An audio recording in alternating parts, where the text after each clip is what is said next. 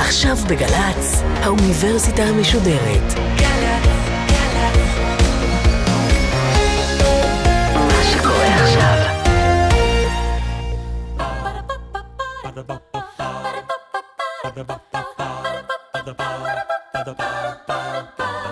האוניברסיטה המשודרת מציגה מסע סביב רעיון, והסמסטר העיר. והפעם הפרופסור נמרוד לוז, ראש החוג לסוציולוגיה ואנתרופולוגיה במכללה האקדמית גליל מערבי, על מהפכת האיור השנייה, לידתה של העיר המודרנית. עורכת ראשית, מאיה גאייר.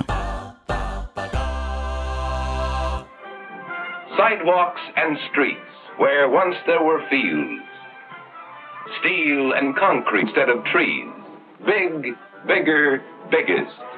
All have one important thing in common. Every one of our cities, whatever its size or location, is a crossroad nation.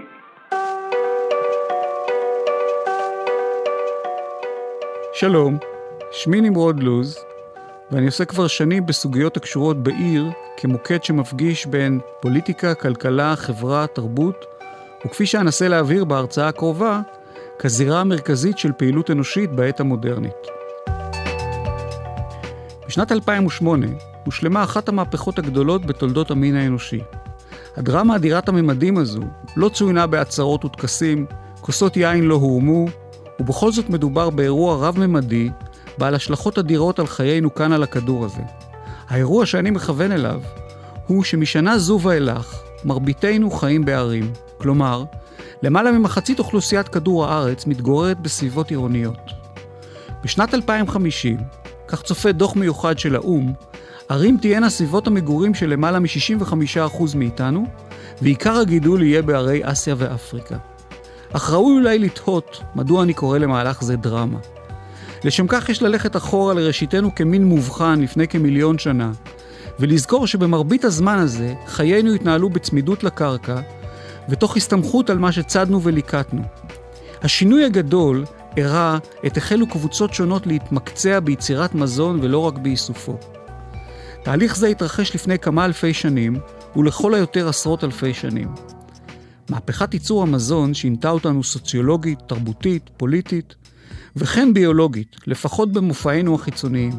לפני כ-15 אלף שנה החלו להופיע יישובי קבע, ובהמשך לכך השתנו תפיסותינו ביחס לטריטוריה, לאמונה, לסדר חברתי ועוד. ואכן, משחר הופעתה, התייחדה העיר בהיותה מוקד של פעילות אינטלקטואלית, מסחרית ופוליטית, ושיקפה תמורות דרמטיות במחשבה ובפעילות האנושית. העיר היא המרחק שעשינו מהטבע, ולכן היא גם יצירה כה מורכבת. אך הערים שבהם אנו חיים כיום, גם אם חלקן עתיקות מאוד, שונות בתכלית מאחיותיהן הטרום-מודרניות. במהלך הרצאתי זו אטען כי ערינו משקפות מהפכה דרמטית בתולדות המין האנושי, שהחלה במהפכה התעשייתית ונמשכת עד לזמן הנוכחי במגוון ומורכבות חסרי תקדים. דרמה זו הובילה לצמיחתן של ערי ענק ולהופעתם של מרכזים עירוניים חדשים המבוססים על טכנולוגיות שהמין האנושי לא הכיר קודם לכך. בצד החדשנות, היוזמה, ההישגים הכבירים שערים מודרניות מאפשרות, הן הפכו גם למרחבים בהן ניטשת מלחמה יומיומית על הישרדות. מקומות בהם התפתחו פתולוגיות חברתיות מורכבות, בדידות ואינדיבידואליות בצד הישגים תרבותיים חסרי תקדים. בהרצאה זו אסרטט את התמורות המפליגות בערים עצמן ובאופן שבו אנו חושבים עליהן מראשיתה של המהפכה התעשייתית לזמן הנוכחי. הרצאתי תעסוק בתופעות עירוניות מרכזיות בהן עוסקים חוקרים מתחומי הסוציולוגיה, הגיאוגרפיה ועוד, בניסיון לייצר תמונה מכלילה. בשנת 1666, בזמנה של השרפה הגדולה בלונדון, מנו תושביה כחצי מיליון נפש. ב-1800 טיפס מספר זה למיליון, וב-1900 כבר מנתה העיר 7 מיליון איש. בתקופה זו גם גדלה אוכלוסיית הערים בעולם מ-3% בשנת 1800 ל-14% בשנת 1900. תנופת איור זו קשורה לשינוי שנשאה בחובה המהפכה התעשייתית.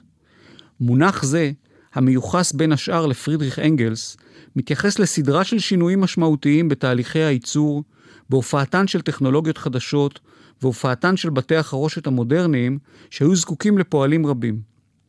וכך החל השינוי שהוביל לתמורות מפליגות במבנה החברתי, בתפיסת העולם ובהופעתן של תופעות שנקרא להן בהכללה מודרניות, ועימן מעמדות חדשים ששינו את כללי המשחק המסורתיים באירופה. בצד צמיחתו של מעמד חדש, בעל הון ומודע לזכיותיו, לא קרא קארל מרקס בהכללה הבורגנים, מופיע הפרולטריון, מעמד הפועלים בבתי החרושת ובמכרות, זאת לאחר שעזב את דרכי חייו המסורתיות בכפר ועבר במספרים הולכים וגדלים אל העיר. במהירות מסחררת צומחות באירופה ערים תעשייתיות רבות, המבטאות רעיונות חדשים כרציונליות, חילוניות, יוזמה פרטית, הזכות לאושר, כל זאת בצד הפיכתן של הערים למרחבים בהם גובר אי השוויון החברתי, הניכור, היעדר נורמות מחייבות והכבדה הולכת וגוברת על נפשו של האדם. שינויים אלה בדרכי ההתקשרות החברתית שאפשרו הערים לא חמקו מעיניהם הבוחנות והביקורתיות של הוגים מתחומים שונים. כך למשל, ספריו של צ'ארלס דיקנס עסקו בהרחבה בתופעות עירוניות שמתרחשות בעיר התעשייתית, ובמיוחד מצוקותיו ההולכות וגדלות של מעמד הפועלים.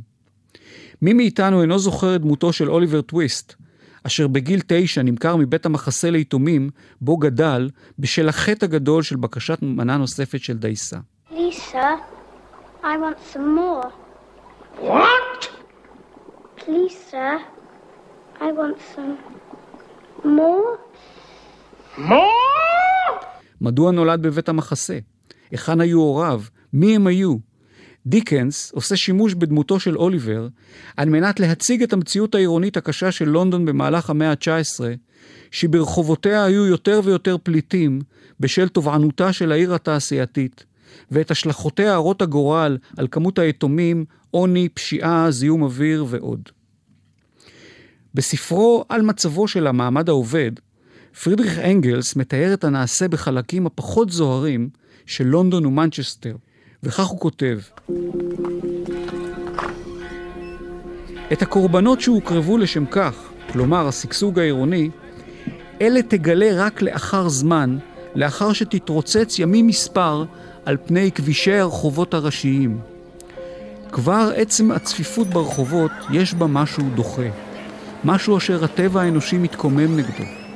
מאות האלפים הללו, בני כל המעמדות וכל השכבות הנדחקים כאן, איש של רעהו, כלום אין הם כולם בני אדם, אשר להם אותם הסגולות והכישרונות, ואותה השאיפה לזכות בחיי עושר?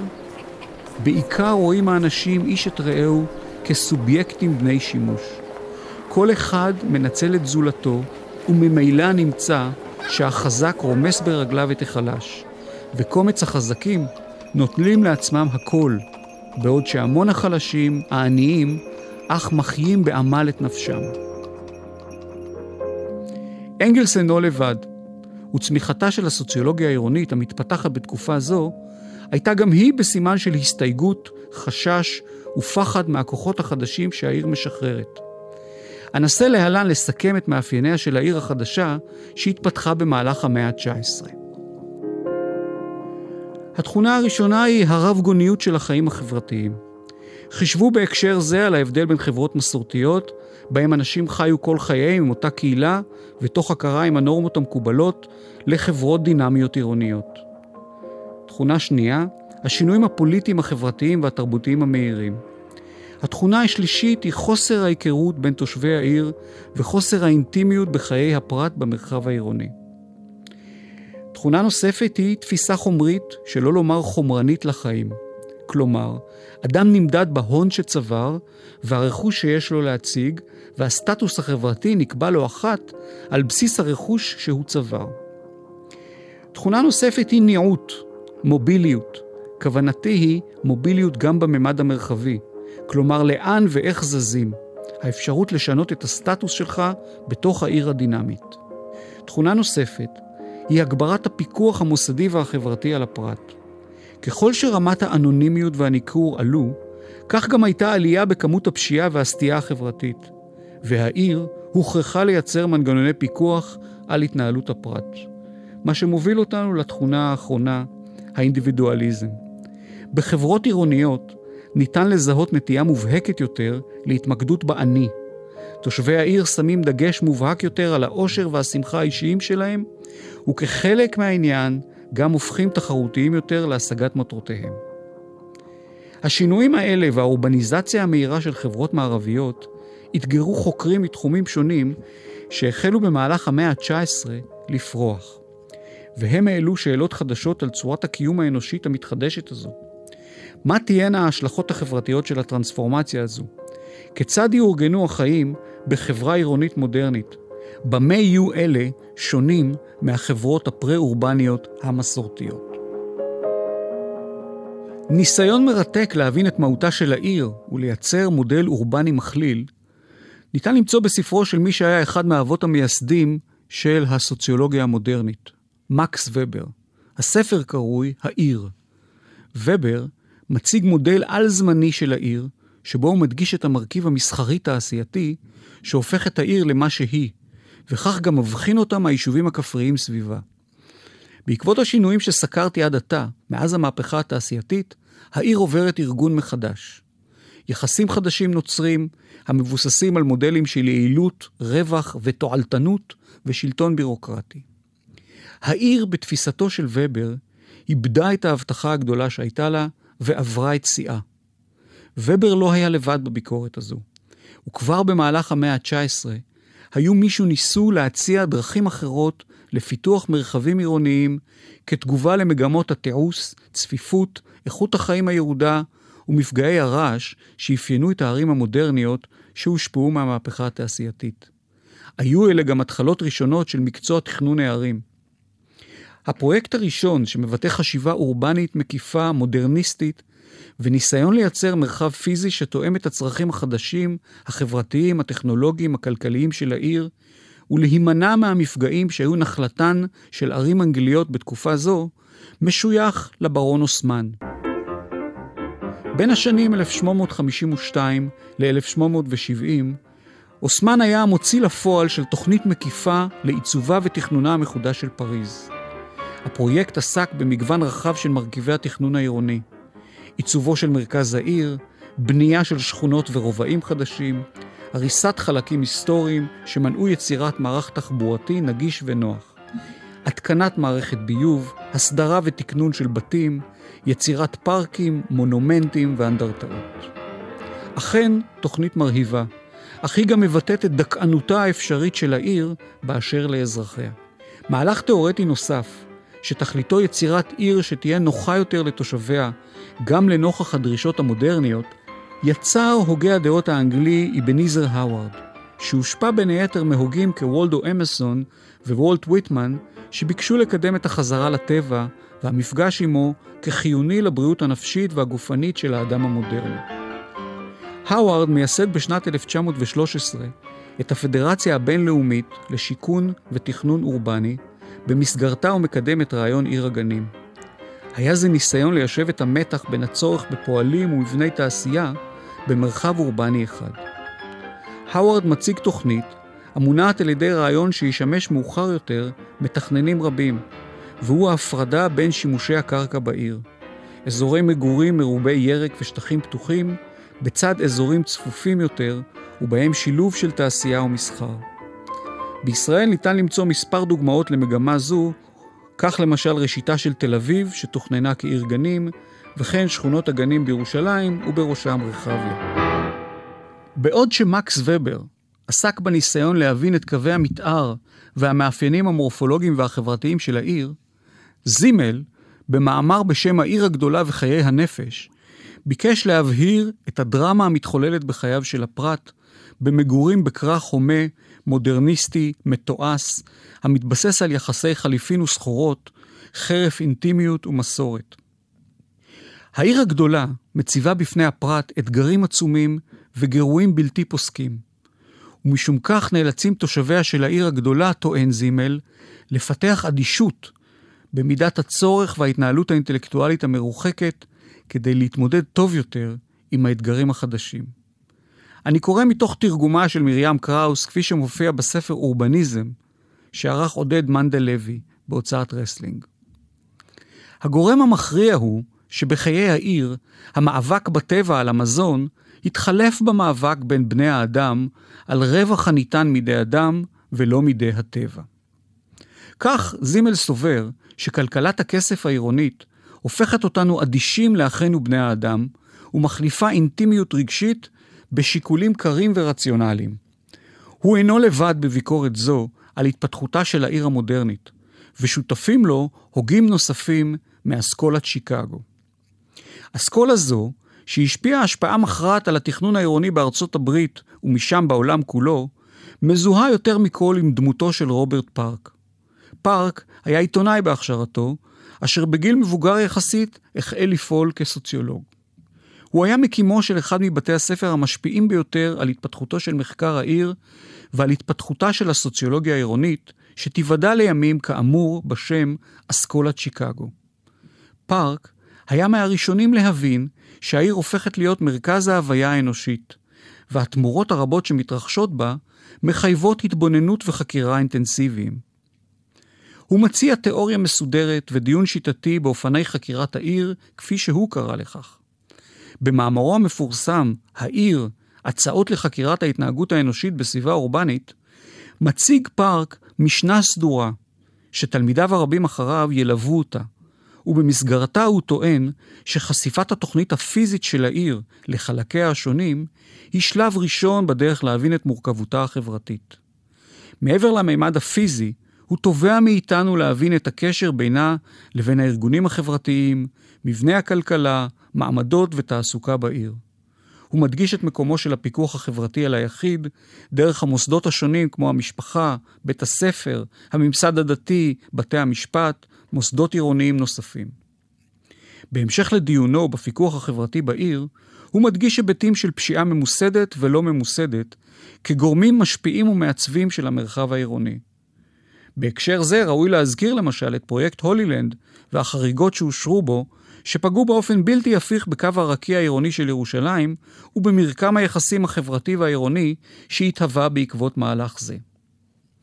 חוקר נוסף הראוי להזכיר, שגם הוא פעל במסגרת חממה יצירתית זו של בית הספר של שיקגו, הוא לואיס וירט. הוא מציג משנה תאורטית מרתקת, לפי האורבניות, כלומר אורח החיים האופייני לעיר, ניתנת לבחינה וחקירה בשלוש נקודות מבט. מבנה פיזי המתפתח על בסיס כמות אוכלוסייה, טכנולוגיה וסדר אקולוגי. העיר היא לא רק שיטה של ארגון חברתי המכילה גם מוסדות חברתיים מסוימים, אלא היא גם מרחב בו מיוצגות עמדות, דעות, תפיסות ומכלול של פרטים וקבוצות שמתנהלים ביניהם בעזרת קודים תרבותיים פוליטיים מסוימים ומנגנוני פיקוח חברתי. ואכן, וירט הצליח להמשיג היטב את המורכבות של העיר המודרנית, בה אנו מצויים בחיכוכים מתמידים, במפגשים מקצועיים, חברתיים וכלכליים, במגעים אינטנסיביים בין קבוצות שונות, והתמודדות עם תופעות המגרות את חושינו עד לקצה. מעל הכל, הצליח להגדיר היטב כי בעידן המודרני, המין האנושי נכנס לשלב חדש, בו האורבניות היא דרך החיים המרכזית. הדיון המחקרי שעסקתי פה עד עתה היה תיאור התמורות המרכזיות בעיר לאחר המהפכה התעשייתית, והניסיונות המחקריים להבין תופעות אלה על ידי הוגים אורבניים משפיעים. תמורות אלה אינן מתבטאות רק בשינוי המבנה המרחבי שלהן, או בהפיכתן לערי ענק, אלא גם בהיותן ישויות גדולות ומורכבות חברתית, מונעות על ידי כסף ושלל תופעות חדשות שנלוו לכך. ואם המאה ה-19 עמדה בסימן השפעתם של המיכון והתיעוש על התפתחותן של ערים, אז במהלך המאה ה-20 ניתן לזהות שני מרכיבים נוספים שישפיעו באופן מהותי על עיצובן של ערינו ועל הדינמיקות המורפולוגיות והסוציולוגיות שלהן. כוונתי כאן לתחבורה לסוגיה השונים ובמיוחד המכונית הפרטית, ושלטון ההון המקומי והגלובלי. We simply repeat that cities are created by and for traffic. A city without traffic is a ghost town. אין חולק כמובן על תפקידן של מערכות היסעים ציבוריות ותרומתן להתפתחותן של ערים ולאפשרות של אנשים שאינם חיים במרכזם הפיזי לעבוד, לחיות ולהשפיע על המתרחש שבהן. אך הגורם המרכזי שעיצב את דמותן של ערים מודרניות במאה ה-20, הייתה המכונית הפרטית, והפיכתה לאמצעי התחבורה המרכזי, שאפשר לאוכלוסייה בעלת יכולת להתרחק ממרכזי הערים המלוכלכים, הסוענים, מרובי הפשע ויתר המורכבויות החברתיות, אל החזון החדש לחיים אורבניים בורגניים, הוא הפרבר. תופעת הפרבור הייתה ביטוי נאמן למערכת היחסים המורכבת בין מרחבים עירוניים לטכנולוגיה ולפערים הסוציו-אקונומיים המפליגים שאושרן של ערים אפשר בין סטטוסים חברתיים שונים. התוצאה הייתה פרבור העיר ויצירת מרחב עירוני לעתים בלתי רציף, אך גם בלתי נגמר. לתופעה זו קראה אחת המתבוננות הביקורתיות ביותר בעיר, החוקרת והאקטיביסטית ג'יין ג'ייקובס, דייסה חדגונית ובלתי מזינה. בספרה המהפכני, מותן וחייהן של ערים אמריקאיות גדולות, שוטחת ג'ייקובס את משנתה, לפי הראשית יש להכיר בכך שערי אמריקה גוססות ומאבדות את חיותן ותעוזתן משכבר, ושנית, מה שיחיה את העיר הוא שינוי המגמה התכנונית. היא טוענת שהתכנון המודרני עיקר את הערים מהיותן מקום מפגש פורה ומפרה בין בני אדם, המאפשר פריחה תרבותית, כלכלית ובוודאי אישית. וכך היא כותבת: לעתים קרובות נוח להאשים את המכונית בתחלואי העיר ובחוסר ההצלחה המאכזב של תכנון הערים. אולם ההשפעתה ההרסנית של המכונית היא תסמין יותר משהיא סיבה לאי כשירותנו לבנות את העיר. ג'ייקובס מציעה חזון אחר לעיר, שמכיל את תושביה ומאפשר להם עירוב עיסוקים, אינטימיות בתוך הניכור ומרחבים אנושיים שיאפשרו להם חיי משפחה וקהילה מוגנים. Taking neighborhoods that exist, but thinking, what can you do here to keep these people here and to make them feel that they're valued? So you have to pay attention to what the people in the neighborhood want. One thing they want is they don't want to live in an undignified place. Tree planting, traffic taming, putting in markets at the right time. That's one thing. That would be meaningful and hopeful for the future. רעיונות אלה, כמו גם התפיסה של אנרי לפבר, המציג את הזכות לעיר והעיר של כולם כעקרונות מכוננים, מתורגמים היום למחשבות אורבניות חדשות, הקרויות לעתים אורבניזם חדש או החייאה עירונית, ויש עוד שמות. העיקרון המרכזי דומה, והוא פיתוחן של ערים על מנת לשרת את האדם החי בהם ולא כוחות שונים שעושים בה שימוש בעיקר למקסום ההון או לשליטה פוליטית ויצירת ריבוד והיררכיה חברתית. התהליכים הגלובליים, שעיקרם ניעות של כוח אדם, הון גלובלי ומעבר רעיונות וטכנולוגיות מהיר, היו בעלי השפעה מכרעת על ערי העולם, וכאן נחלקים החוקרים בין מי שרואה בכך ברכה, למי שמציג את ההשלכות השליליות על העיר והחיים בתוכה. המתבונן הביקורתי והרהוט ביותר בסוגיות אלה הוא דיוויד הרווי, שהשפעתו על התפתחות המחקר האורבני בשלהי המאה ה-20 ולתוך המאה ה-21 הייתה מכרעת. הרווי מראה היטב כיצד בעידן הקפיטליסטי, הניאו-ליברלי, בו אנו מצויים, ערים ואורבניזציה מואצת היו מרחבי המשחק של מהלכים לצבירת הון, שהובילו בסופו של דבר להתעשרותם של העשירים במיוחד, וצבירת ההון אצל קבוצה קטנה והולכת של אנשים בצד נישול, דיכוי והגברת מצבם הכלכלי הבעייתי ממילא של תושבי ערים רבות ברחבי העולם. לעתים הסתיימו מהלכים אלה במהפכות חברתיות והפגנות, כמו בארצות הברית לאחר רצח מרטין לותר קינג, אך על פי רוב, המהלכים האלה, שהשפעתם הולכת וגוברת על חיינו, אינם נעצרים על ידי התנגדות אזרחית. תופעות עולמיות כמו גדילה מואצת של מרחבים עירוניים בשל הגירה, ג'נטריפיקציה, שמשמעותה כניסתן של אוכלוסיות עשירות למרחבים עירוניים עניים יחסית בשל מחירי הנדל"ן הנוחים וסילוקם של התושבים המקוריים, עוצמתם של בעלי הון ודיכוי כל עירוניות מלמטה, הן כעת התופעות הרווחות.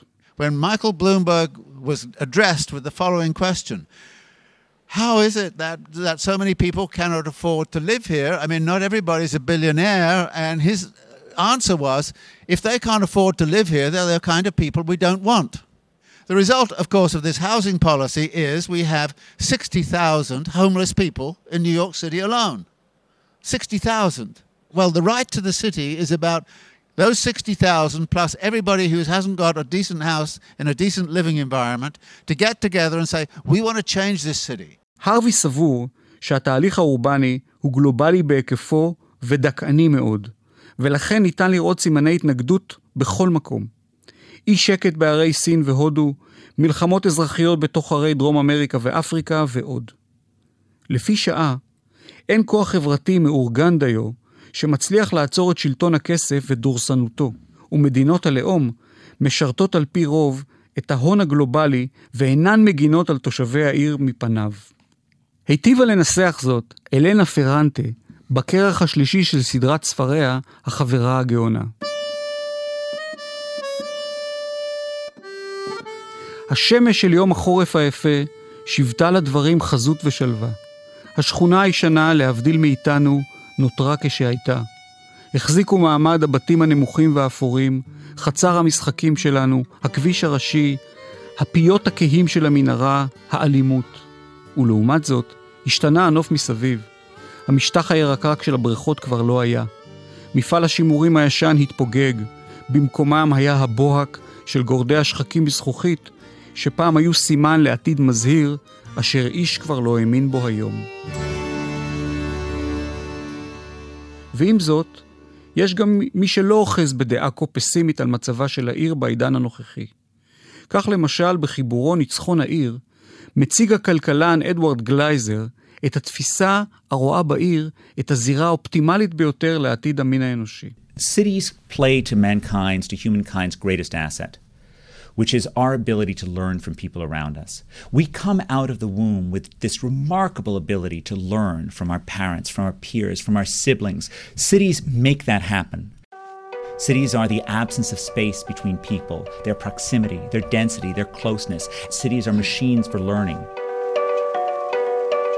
ולסיכום אומר, כי אין בנמצא היום תופעה חברתית, מרחבית, כלכלית, ובוודאי פוליטית משמעותית יותר, מגידולן הדרמטי של ערינו. מערי הענק של העולם השלישי למרחבים הבלתי נגמרים של ערי אמריקה והסתערותן המרחבית. הבעיות המרכזיות שאנו מתמודדים עמן קשורות לערים. לא ניתן להתעלם מהעובדה שערינו הן יותר ויותר אי שוויוניות, צפופות ומורכבות. אורבניזציה המונעת על ידי כוחות ניאו-ליברליים העצימה את התהליכים האלה.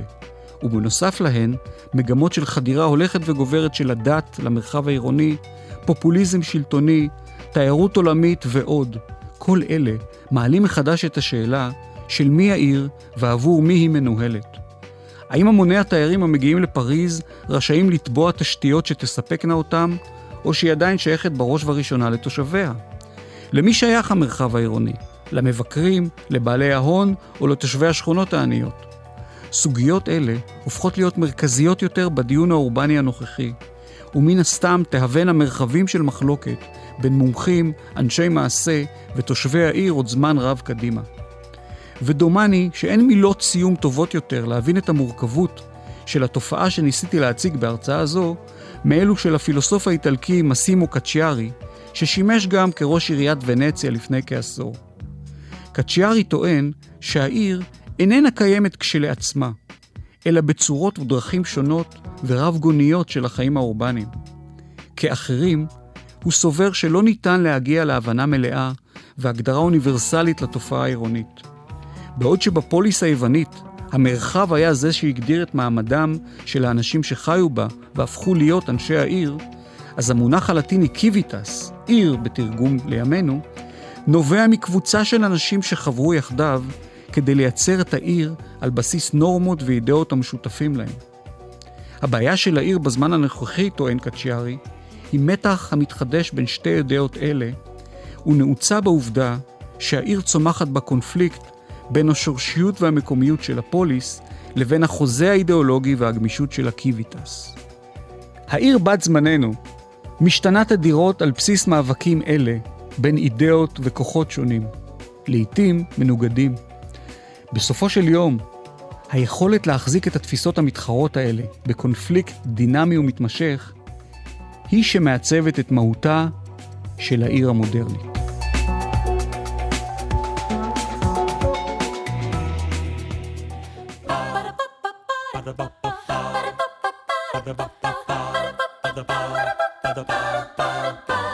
האוניברסיטה המשודרת, מסע סביב רעיון. הפרופסור נמרוד לוז, ראש החוג לסוציולוגיה ואנתרופולוגיה במכללה האקדמית גליל מערבי, על מהפכת האיור השנייה, לידתה של העיר המודרנית. עורכת ראשית, מאיה גאייר. עורכות ומפיקות, אחינועם קפון ונעמי שלו. מפיקה ראשית, אביגיל קוש. מנהלת תוכן, מאיה להט קרמן. עורך הדיגיטל, עירד עצמון שמייר. האוניברסיטה המשודרת, בכל זמן שתרצו, באתר וביישומון של גל"צ, וגם בדף הפייסבוק של האוניברסיטה המשודרת.